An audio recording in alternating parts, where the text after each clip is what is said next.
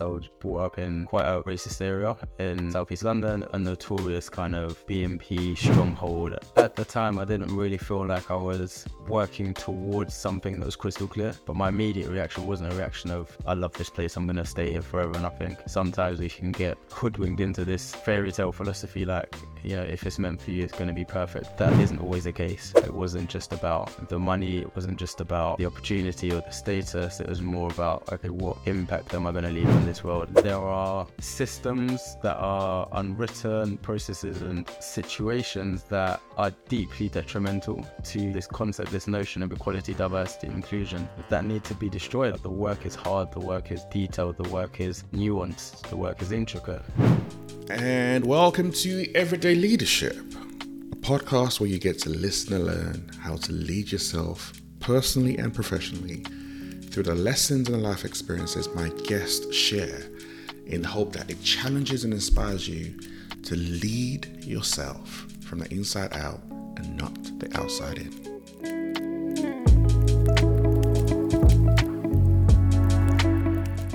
Welcome back to another episode of Everyday Leadership. Um, as always, I have an amazing guest in the booth today. He is, even though he's a Liverpool fan, I'll forgive him for that. Um, he is an amazing man who's doing amazing things, which he's going to share about. So, without further ado, I'm going to ask my guest to introduce himself, but who are you? What are you about? And then share what your name is with the audience. Who am I? Um, I am a husband, father of two. I lead an organization that is dedicated to equality, diversity, and inclusion. We take a data driven approach. And really, the idea is to maximize our impact, the impact that we have in the organizations we work with, the industries we work in, and also the people whose lives we, we touch. Um, really focusing on diversity and inclusion as a means to uplift us all. I think when we focus on the things that make us different and also things that, that draw us together, we as humans have a much richer existence, a much richer um, life experience through, um, I guess, that shared shared connectivity, shared vision.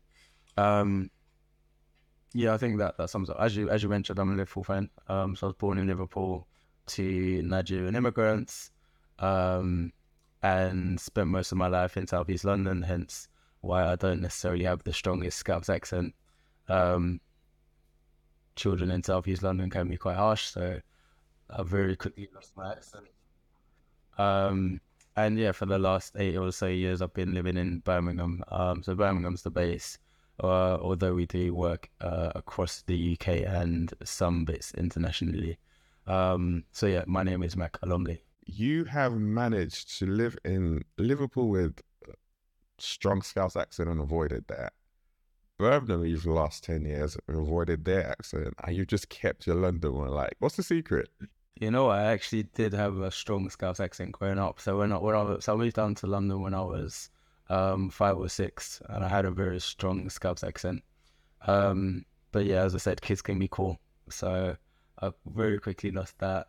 And then I think you reach an age where you just don't, your, your accent is consistent. So I think past the age of um, 18, maybe 21, I think it's it's harder to change accent. Um, and also, I think, interestingly, I'm, I guess I'm not that exposed to like thick Brummy accents on a regular basis, which is a weird thing to say, but um, I guess most of my my life is kind of spent traveling up and down the country, so it's not just one accent that I'm kind of hearing on a consistent basis. It's, it's many, so I think that adds to it in terms of my ability to potentially avoid a Brummy accent. But who knows? Who knows what the future holds?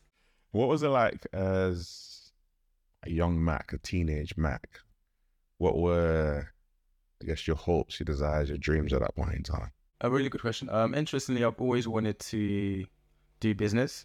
Um, I think as a, a young person growing up, I didn't necessarily know what that meant or what that looked like or what the parameters or spectrum of biz- business was. So I always knew that I wanted to be in, I guess, a leadership position. Or I, I quite like the idea of um, leading, growing businesses, um, operating in something because I've always been quite strategic. I've always been um, quite a, a thinker.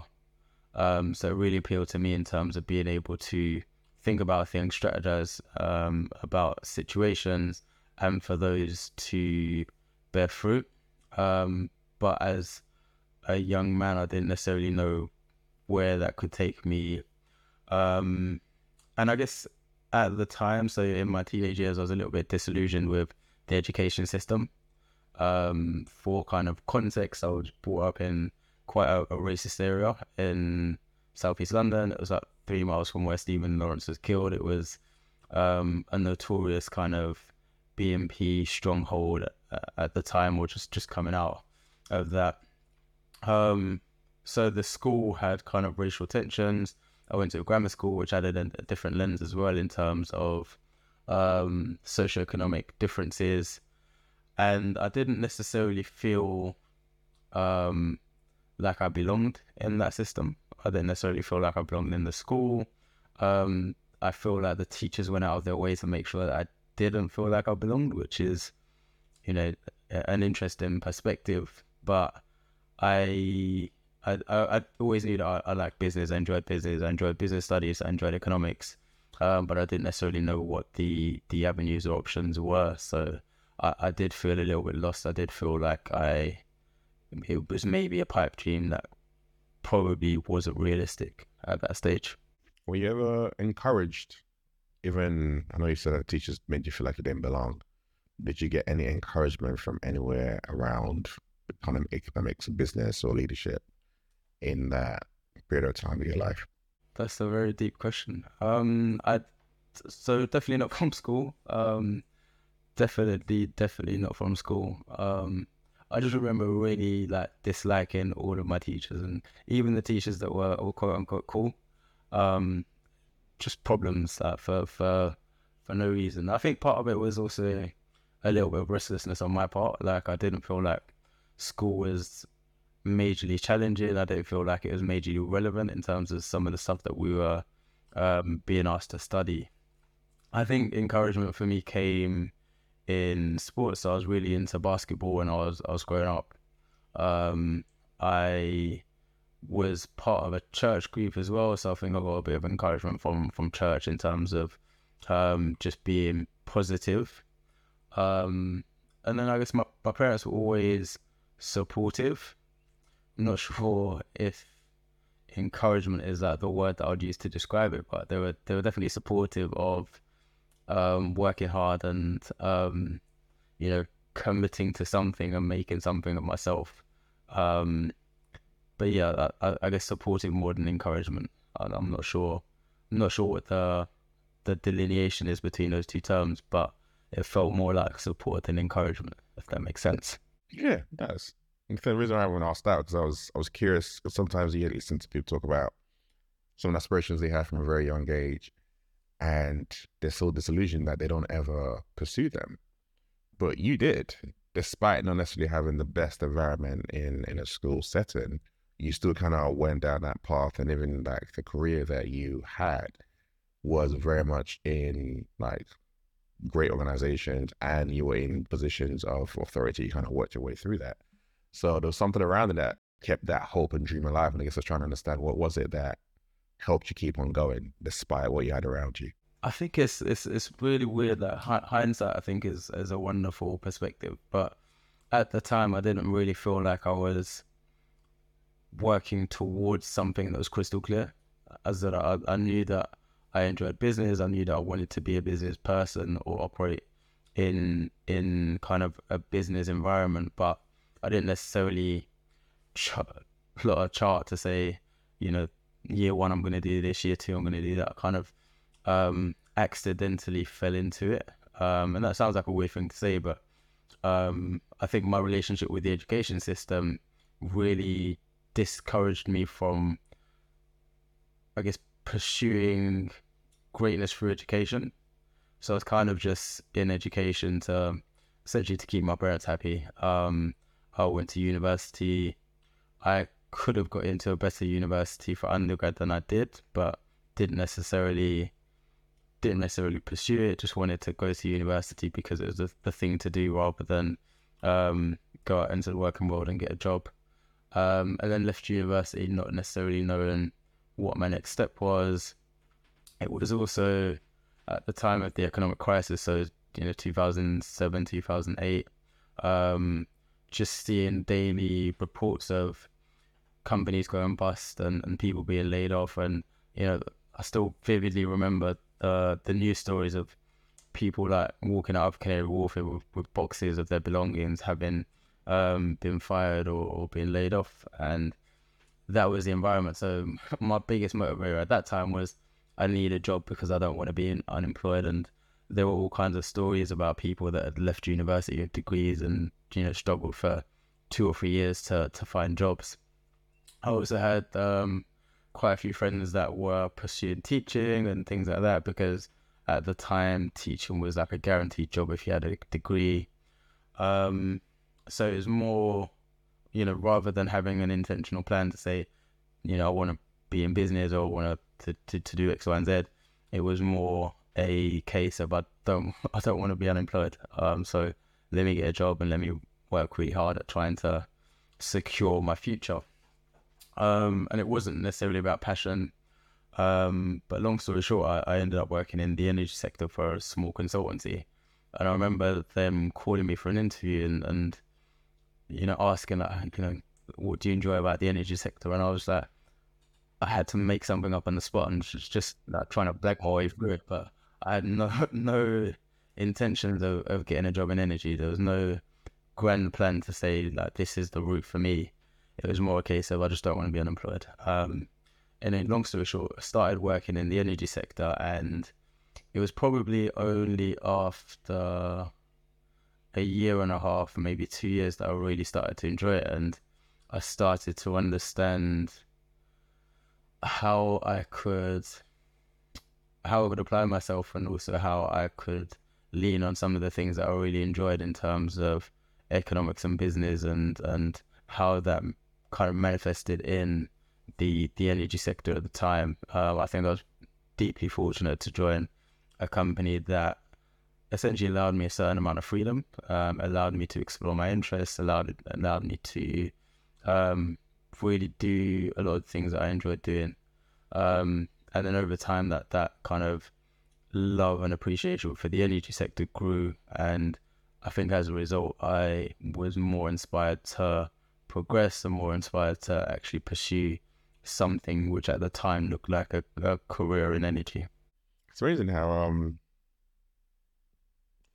I get to start to think around when people are going into roles and they're like, I'm not quite sure what it is I, I want to do, but how much a lot of times that can just be like, it seems like a red flag, but actually there is a school of thought that says, explore explore and see what you're good at, explore and see what sticks, explore to learn what you like and what you don't like. And if you go into somewhere or go into a space or a job that you don't like, then at least you've got some data points as opposed to having absolutely nothing right now.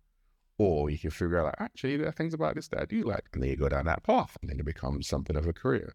So that journey of you saying you accidentally fell into it, I was like, actually, that the accident is quite a good way of people moving nowadays who want to be intentional. It doesn't sound like it, but it's quite key. It's an interesting one though, because I think that um, one of the things that I've observed probably more so about this generation than any previous generation is I feel that we're quick to cancel things, quick to write things off. Whereas when I think about my, my first year, maybe two years in the energy sector, like it wasn't deeply enjoyable. It wasn't kind of an immediate love at first sight um, interaction. Um, I I remember not necessarily enjoying it. I remember thinking like six months in, what am I doing here? You know, how long have I got um, got left here? Essentially, in terms of what I want to do long term. Um, I did see it as a bit of a stopgap, but I think there's something to be said about sticking with it and and really um, pushing through what is what isn't necessarily immediately comfortable because it wasn't comfortable at, at the start. Um, it was only after a while that that love grew, and, and after a while that I saw the different avenues and the, the kind of length and breadth of what I could do in that space. Um, but my immediate reaction wasn't a reaction of, I love this place, I'm going to stay here forever. And I think sometimes we can get hoodwinked into this fairy tale philosophy like, you know, if it's meant for you, it's going to be perfect. And, you know, day one and, and day 10 are going to be absolutely amazing. And you'll just go from there. It's uh, like, uh, actually, that isn't always the case. Sometimes you have to put in the graft. Sometimes you have to stick with it when it gets hard. You did that for 10 years. And like I said, you worked at you know, organizations like KPMG, National Grid, Scottish Power, Capital, all that kind of stuff, and did some work UK governments as well. What changed about that environment for you to decide to go down a completely different path? It's probably more relevant to say what didn't change. So I don't think there was a, a fundamental change. Like towards the end of my career, I still enjoyed the work I did. I still enjoyed the energy sector. I, I still felt it was an environment where I could apply myself. The things that didn't change was the the level of diversity in senior leadership. Um, there was also a perception, and although I I personally progressed, it was generally true that people from underrepresented backgrounds didn't progress as quickly as their, their peers. And even when I contextualize my progression, yes, I progressed. Did I progress as quickly as my peers that happened to be private school educated, white, middle aged, middle class, heteronormative? Um, the answer is no. Um, so it wasn't necessarily what changed. I think the energy sector is quite a slow moving beast. Um, things generally don't change that quickly. And diversity and inclusion was one of those things that didn't change. Um, and that really, I guess, inspired me to some extent, but made it more urgent in my mind in terms of what work needed to be done here. Um, at the time, I was looking around at kind of diversity and inclusion um, as a discipline and, and not necessarily feeling that there was anything transformative about what was being done. So we were in a space of kind of annual unconscious bias training, and it was mandatory. A couple of organizations I worked for, and it was mandatory to the point that people rolled their eyes and kind of clicked through the, you know, the the e modules or whatever as fast as possible.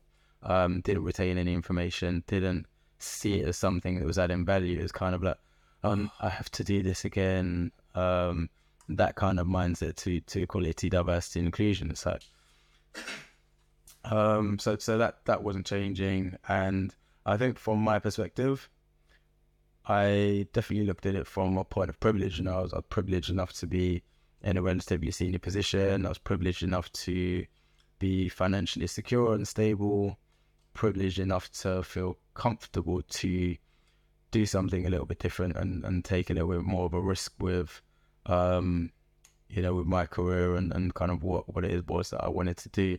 And I guess I needed more of a challenge. And as I said I did enjoy the sector. I enjoyed um the work the industry um I felt that I could apply myself there but I also felt like I needed more it wasn't just about the money it wasn't just about kind of the you know the opportunity or the status. It was more about okay, what impact am I going to leave on this world? And you know, I, I don't at the time, and still don't believe I was created to sit at a desk and um, do the work I was doing, um, which is was good work, but it wasn't.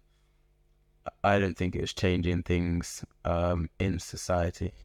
Let me circle back to a point you made earlier around you were not progressing um, in comparison to your white colleagues. In that space, when you see that happening around you, what did you do before you moved on? What did you do? How did you react? How did you cope? Because I think that's an element that also is not talked about a lot. We talk about a high level, but it's always interesting to hear that was it like being in that environment, seeing that happening around you and yeah, rather me putting words to your mouth, what was that like for you at that period of time? It's a really good question. Not one that I've necessarily thought about much recently. Um, but I remember it just being like deeply frustrating. Um, I remember specific occasions where everybody can see that I was um, at a level below where I should have been, potentially two levels below where I should have been.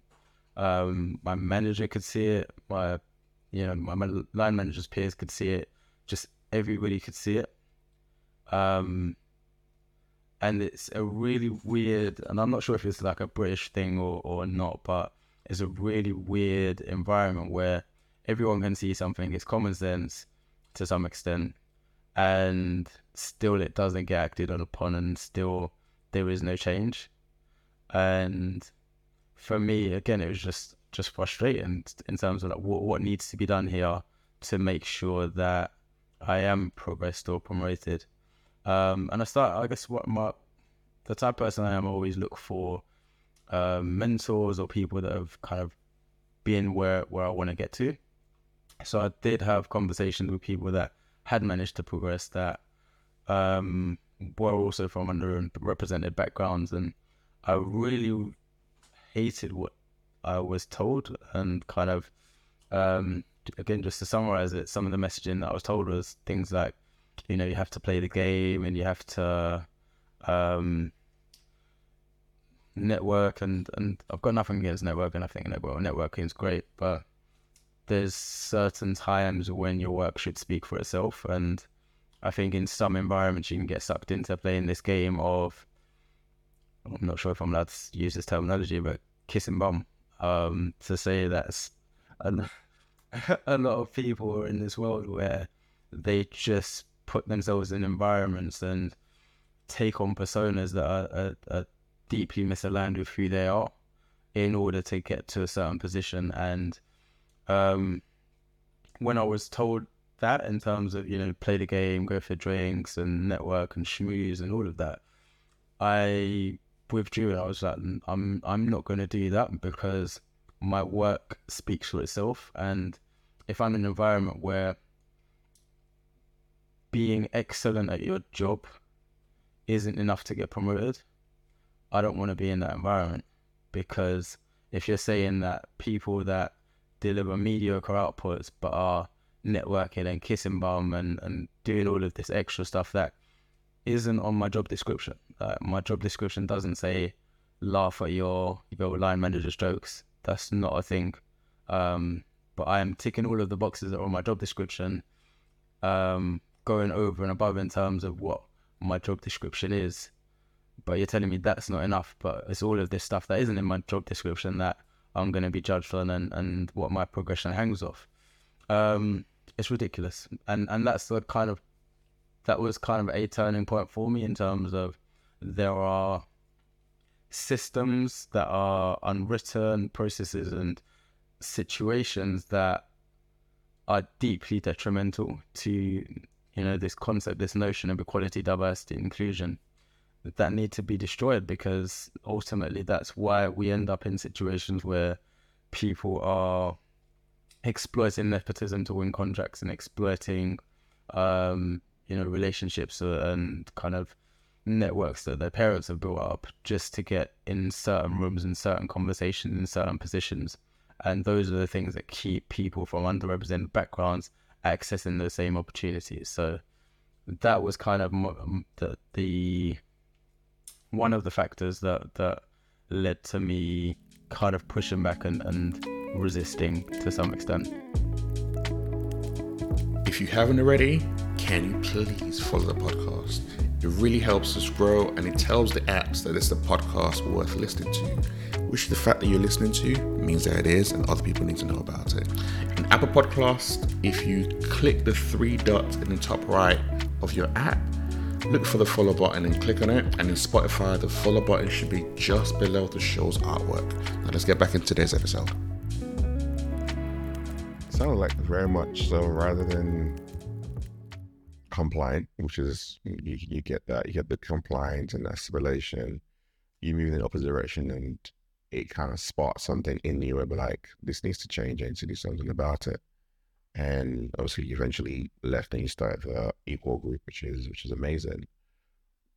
But it was an area, D&I is an area like it's right oh, now, where people can say to you sometimes, "Oh, there's a lot of firms doing this. It's oversaturated," and blah blah blah blah. Blah. There's so many different statements after that. Did you ever think, "My gosh, I'm stepping into an area that there are a lot more people already doing this. Is this going to be worth it? I'm coming from a completely different background to this approach. It's not like I'm even coming from HR perspective. So, did you have all those fears around creating a company around this topic, despite the fact that you're very purposeful and passionate about it? Another really good question. I think it's um, interesting. I never really had that specific fear. Um, I think I've always understood the value that I, I can enter certain situations and conversations. I think diversity and inclusion was one of those areas that I, I guess when I joined this space, um, I perceived there to be a lot of individuals doing great work in this space. There were also some individuals that, okay, I'm, I'm, I'm not going to win any friends by saying this, but just weren't doing good work. Um, there were people that had been operating in this space for 10, 15, 20 years and just year on year recycled the same presentations and the same clips, the same training.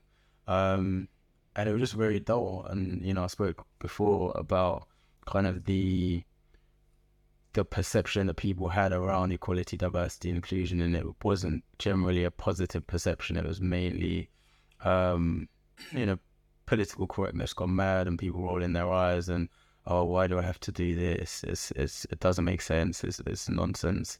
Um, and I think part of that was to do with the way that diversity inclusion was being done. Um, when we entered this space, we were very intentional about being data led and data driven. Um, and that was something that we didn't see anybody really focusing on uh, at the time. And then also, I've, I've also always had this, um, I guess, this drive to create something that hasn't been created before. So when we think about the diversity and inclusion spaces, you know, to your point, there are a lot of practitioners operating in the space, but it's always kind of companies with between one and five people, and there, whilst you know there is space for those individuals and those organizations, there comes a, a kind of tipping point where you know the the work gets real, and you know if you're dealing with organizations with 10, 15, 20, 50,000 members of staff, and you've got kind of organizations with a global footprint. Um, not to say that small organizations can't help, but it's also a case of, of scale. You know, to what extent can a three person organization deal with a multinational and all of the things that encompass good equality, diversity, and inclusion work? That the work is hard, the work is detailed, the work is nuanced, the work is intricate. And that needs a level of sophistication about the solutions that you, you, you put in place for those organizations. And that is something that I don't think the um, the space, the environment of equality, diversity, and inclusion has really dealt with in a meaningful way. So for me, the vision was always about creating something that was significant enough to really match the scale of other professional services organizations. When you think about um, accountancy practices, or you think about other management consultancy disciplines, um, there's always a, a significance and seriousness about the the solutions that are embedded, and we don't necessarily see that from diversity and inclusion perspective. So that that's the space that that we are really interested in operating in. For someone who runs a data-driven organization, the stats, especially right now in what 2023, are not great. In fact, I, I was doing some work on this recently, looking at post George Floyd in particular, where it seems like a lot of things have actually gone backwards. How do you, you personally keep hope alive and keep inspiring your people and your team and more importantly, just keep on doing the work where it doesn't feel like the data is showing that stuff is happening, but the reality we do know it is. So how do you kind of balance both of those two things? I think one of the things about data that people don't necessarily understand is that the kind of the nuance behind it. And when we talk about data, we talk about both the quantitative and qualitative. Um, and interestingly, you'll often see in organizations the quantitative gets quantitative in terms of numbers, who, who's in certain positions, what levels, um, you know, what backgrounds they come from, etc. The quantitative may get worse before it gets better, whereas the qualitative should, if you, you know, if the work's being done in the correct manner, should improve um, year on year. So when we talk about the qualitative, it's more about people's experiences, how they perceive certain things, and if you embed effective equality, diversity, inclusion practices and disciplines, and you know the infrastructure that is needed to support long-term um, progress, typically you'll find that people's experiences dramatically improve overnight. Um, and then the quantitative can take some time to to to, to reconcile itself because naturally people move um, move on, people are promoted, people have kind of other circumstances such as um, parental leave or, or any other thing that may take them out of the workplace at any given time. Um, so that's kind of how we contextualize this work in terms of the data side of things. Um, I think it's also important to really think about impact. So as an organization, we've been focusing on theories of change and really getting better at communicating what this work looks like and um, the commitment that organizations need to make in order to, to really see the benefits of this. This isn't something that you can do a one day workshop on and then the next week you're a perfect organization. This is years and years and years of intentional deep work, years and years and years of uprooting ideologies and you know systemic issues that are deeply embedded from every part of the employee lifecycle from recruitment to you know retention and eventual exit. So there are a lot of things that need to change in terms of leadership mindsets in terms of the way that we manage people the way that we look at performance the way that we see value. Um, and that is stuff that takes years and years and years to get right. Um, so a lot of the work that we do is is working with organizations and helping them to understand this journey um, but also acting as support to say you're, not in this journey alone. This is not something that you and your HR team just have to grapple with in isolation. This for us is work that needs to be socialized across organizations, across industries. There's plenty of opportunity to collaborate as well. So we're hopefully leading the guard on, on ensuring that industries have every opportunity to collaborate um, and make sure that we are maximizing cases of best practice, and hopefully minimizing um, issues of people feeling uh, victimized or feeling um, hard done by from any particular circumstance they're going through at work.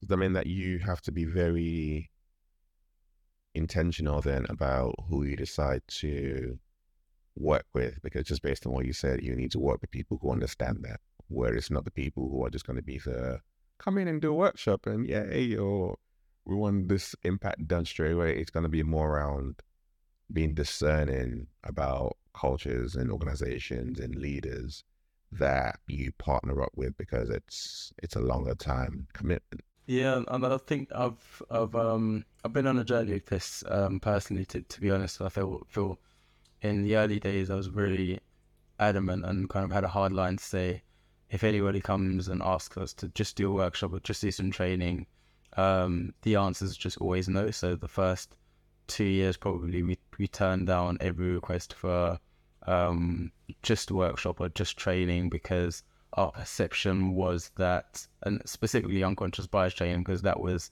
kind of the buzzword back in the day. So everybody wanted unconscious bias training and saw it as a tick in the box to say, yes, we've done unconscious bias training. Therefore, our organization is is equipped to deal with equality, diversity, inclusion. That is absolute. I don't care how good the training is. It's absolutely a fallacy in terms of the impact that it has. So, um, in the early days, we turned on a lot of work, um, which was hard to do because we weren't necessarily in a, you know, financially in a great place. Um, however, over the years, I've come to realize that there's a lot of nuance that sits behind kind of what people come to you with as, as kind of the, their first request. And a lot of our, our kind of onboarding or initial consultation process at the moment is about unpicking that to say, okay, you've come to us to ask for training or you've come to us to ask for a workshop. What is it that you're trying to achieve? Um, what are the things that you've tried historically? What are you looking to do in the future? And really being a little bit more collaborative around how we arrive at solutions. Um, a workshop or training may not be the best starting point for every organization but for some organizations, it actually might be. You know, that might be the way that they build buy-in. That might be the way that they socialize some of what they're trying to do in terms of bringing um, a wider kind of colleague base along on that journey with them. So I've, I've softened my approach a little bit, um, and as an organization, as an organization, we've of softened our approach slightly, um, and now we're a little bit more collaborative We're a little bit more conversational in um, really understanding what people need and and what that looks like, but also how they articulate that. It sounds very much like. Uh, it's been a journey for you as well, for you and your organization, coming in and being able to recognize the fact that actually there are for us to meet people where they are, there might be a different approach and different lens of looking at this and analyzing it doesn't mean that obviously you're going to say yes to everyone, but you can actually use that initial request as a way of filtering and having a conversation with them to really assess what's really going on for them and then take it from there rather than just being like, you're not serious and just kind of dismissing people. Um, which, to be fair, I, and I'm, I'm definitely guilty of it. I've done that in the past as well. And I had to go through that journey. Then I actually know what is behind what people are asking for. Let's, let's talk about it and, and stick into that.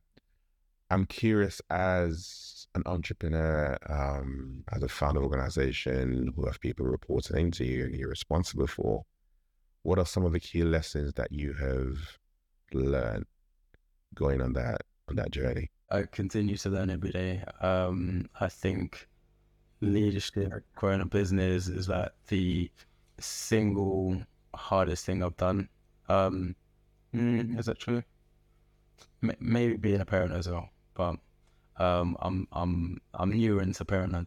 I was about to say like parenting and parenting and marriage are up there. So yeah, top three, top three, top three thing, hardest things I've, I've done. Um, but I think in terms of lessons, it's really, you know, people say this every day, and, and kind of I think to some extent it gets oversaid, but I'm I'm gonna say it again that you know that you cannot underestimate the importance of having good people on your team and, and keeping good people. Um, and I think the areas where I've developed most are really in, in trying to bring the best out of people um, and trying to support people in their own journeys. I think sometimes as entrepreneurs or business leaders, we can be quite selfish and, and think about us and think about our businesses and not necessarily understand that the human journey and the human journeys, you know, multiple human journeys that happen within the parameters of our business, whether that's from employees or colleagues right down to, to kind of the clients we work with and, and the the the workforce that, that kind of operates on that side. So um, from my perspective, it's really learning more about those human interactions, learning more about the way that I need to support my team members and um, I guess understanding individuals and this sounds like a really weird thing to say but just everybody has their own journey everybody comes into certain situations with their own baggage and their own um, circumstances complexities nuances and people change on a day-to-day basis. So what worked for John or Jerry yesterday may not work for John or Jerry today, may not be um, relevant or um, appropriate for John or Jerry tomorrow or next week. So it's really a continual journey of learning um, who people are, what they need at any given time.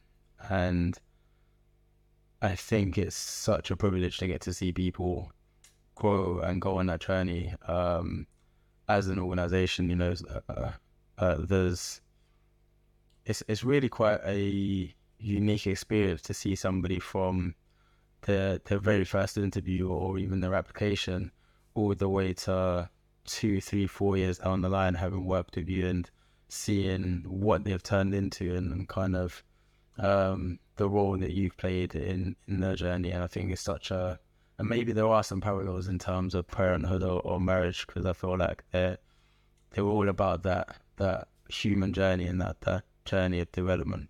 Um, but for me, I guess the, the other linked point is learning more about the link between how I look after myself and also how I'm then able to show up for the people that I work with, whether that's internally or externally. And I think sometimes you can get lost in that hustle mentality or, or kind of this um, aspirations to drive change. And you look at change as an external endeavor and forget about the internal work that needs to happen to make sure that you're changing and that you're being the best version of you in order to enact that change on an external level. The two on the point that you mentioned around um, one around the people you surround yourself with, how do you hire the best people around you, people who are going to be good for you, people who not only buy into what you say at a surface level, but actually means a lot to them at a deeper level?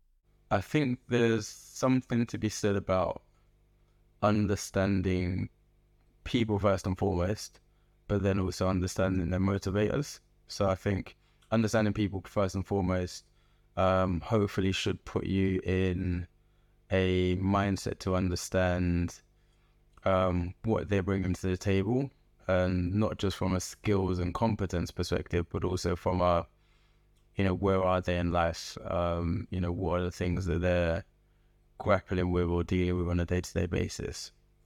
Um, and then understanding their motivators in terms of, and this is going to sound really like transactional, but I feel like most people show up to work for something, whether that's financial reward, whether that's um, impact, and, and we we probably skew heavily to people that are driven by impact. Um, but there are all, all kinds of different motivators. So I think understanding people's motivators to understand what it is that they're looking for in your organization, and that may be a temporary thing that they're looking for. So, you know, whether they need finances for now or next year or the year after, or whether they need status or some kind of, of you know, validation, whatever it is that they're looking for. Um, just being really clear in terms of how you fit into their journey. Um, and I guess the, the kind of third point to that is just being really clear about expectations. So, and again, this this may sound transactional, but it's not supposed supposed to be. Um, but I think that the more you can understand what their expectations are of you and vice versa, the easier it is to develop a working relationship that is effective. Um, so that's something that I'm really trying to to focus on and hone in on um, for at least the next year and past that, who knows. Um, that's not transactional at all. In fact, I think that's super important. It's one of the major areas that I've definitely seen where relationships go wrong, and whether you're a founder running a business or if you're a big corporate, there's always that misunderstanding of what does this person want from me and vice versa. And without both of you having that clarity, there's always going to be miscommunication and confusion. And therefore, you might think you're doing your best work, and then you'd be like, "What are you doing?"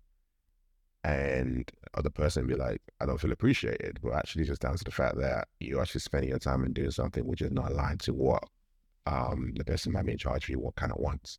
So taking the time to do that and be very, very clear is is so critical, and it's an area that a lot of people, especially a lot of um, leaders and founders, miss doing.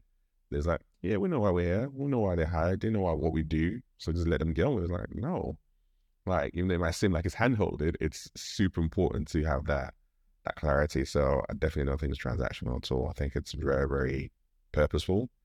And that's what kind of great leaders um, tend to do. So well done for actually stepping into that for sure. And you mentioned around the fact that looking after your looking after yourself and and and all of that to making sure that that's um self care is quite key for you, which is great. I guess I'm curious, how does in your pursuit of your business and in pursuit of looking after yourself and in pursuit of living a great life for either for you as a husband or you as as a father, how do you actually then measure what success looks like in the overall? I think that's an, an amazing question. I think it's, it's one that I asked myself at the start of last year or the year before. Um, and there's a quote by, I think it's by Maya Angelou, but I'm not sure. So don't quote me too too close to it. But it's success is um, liking what you do liking how you do it, liking who you do it with. Um, and then there's another dimension in terms of like in where you do it.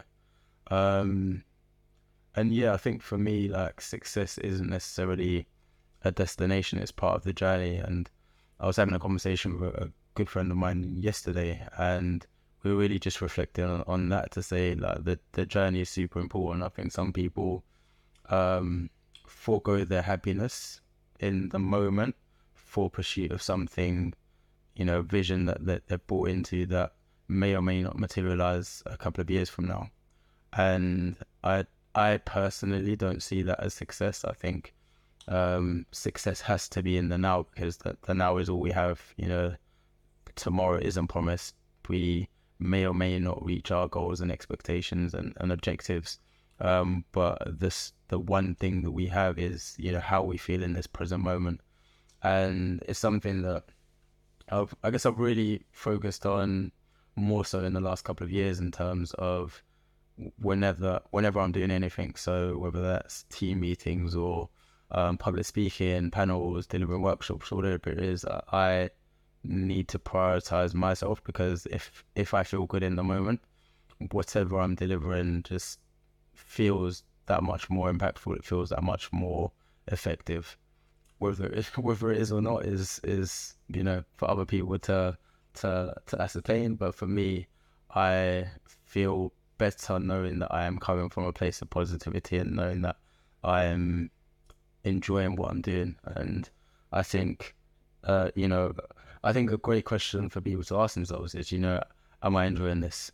And on on every level, and you know, even to the I was going to say something really personal, I was it, but um, we've started doing HelloFresh, and there are other subscription services or whatever available. Um, we started doing HelloFresh the other day, and there was a meal that we cooked, and I was like, "This is not nice. I'm I'm not enjoying this." Um, and so I ended up like not eating it. Um, but I think that for me is is kind of the point of life. You know, it's not everything that we we do that we'll enjoy, but having that agency to say, I'm not enjoying this, therefore I'm going to do something else, or I am enjoying this, so I'm going to make sure that I continue to do things like this that bring me happiness, that bring me joy. Um, I think that's super important. And I do realize that's a gross contradiction to what I said earlier on in the podcast when I said that actually sometimes we have to sit in that discomfort in order to understand what it is we like or, or don't like about certain situations. Um, so yeah, a little bit of contradiction there, but at the same time, I think they both have their, their places, right? This podcast is sponsored by Mindset Shift, a leadership development company focused on helping you lead from the inside out, not from the outside in. We work one on one with senior leaders in organizations. We work directly with HR and other parts of organizations to help you create an authentic culture where your words and your values and your actions on the line will help you to navigate the complexity and the chaos that you'll experience day in and day out. And we have a couple of openings for the one to one coaching this year. But that's something that you're interested in. If you want to work with a coach who can help you navigate this year to ensure that you're intentional, to take your leadership skills personally and professionally to the next level, send me an email at hello at mindsetshift.co.uk or just go to website www.mindsetshift.co.uk. Now let's get back into today's episode. That just speaks to the complexity of what makes us human. It's not one size fits all for every single scenario. There are scenarios where it's like, nah, I, I'm out. I'm, I'm, not, I'm not feeling that at all. And there's some scenarios where you need to just sit in it and get the lessons from it. And it's interesting that you, when you talk about some of the work you're doing, um, you talk about yourself and everything else. In my head, I'm like, Max, a very you're a very private person, but you're also out there.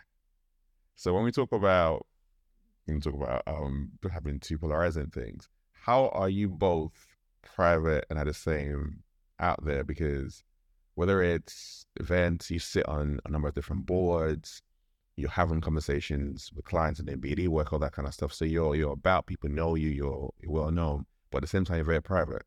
So I'm like, how have you managed to, to do do both both things? It's it's a really weird one. I think it's it's also perception because I a lot of people say to me things like, you know, I've been following you on LinkedIn, and I'm, I, I know like I know how busy you are, etc., etc. And, like LinkedIn sees maybe less than five percent of, of what I do.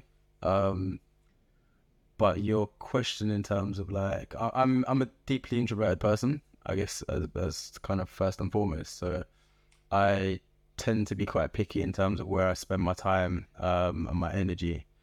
Um, but I guess I credit the, the equal group in the journey that we've been on in terms of the last five years and having to be comfortable being out there and having to be comfortable on stages or on platforms or on recordings, whatever it is.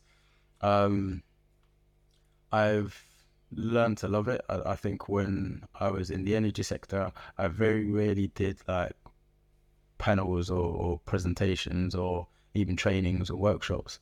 Um, it's only kind of towards the last two or three years that I, I really started to, to hone my skills as um, a facilitator or a, a panelist. Um, but with the equal group, it's a place, it's coming from a place where actually nobody knows the brand, nobody knows you in this space. You know, in the energy sector, I had my networks and had you know a decade long career to kind of to, to leverage in this space. I was brand new, nobody knew me, um, and I had to kind of start from ground zero. And a lot of that was networking, being comfortable, having conversations with people, being comfortable in rooms where um, I didn't know anyone. Um, and I guess over time that's just become a way of life, and I've not really stopped doing any of that because I've, I've actually started to enjoy it. Um, you know, having conversations with new people and meeting different people from different sectors and and experiencing kind of things from different viewpoints and stances. Um, but as you said, I am a, a deeply private person. I think um, part of that feeds into protecting my time to some extent. So making sure that I do have time for, um, you know, the family, make sure that I do have time to just be alone sometimes and, and just kind of reflect. I'm quite a reflective person. So I try to carve out as much time as possible to reflect.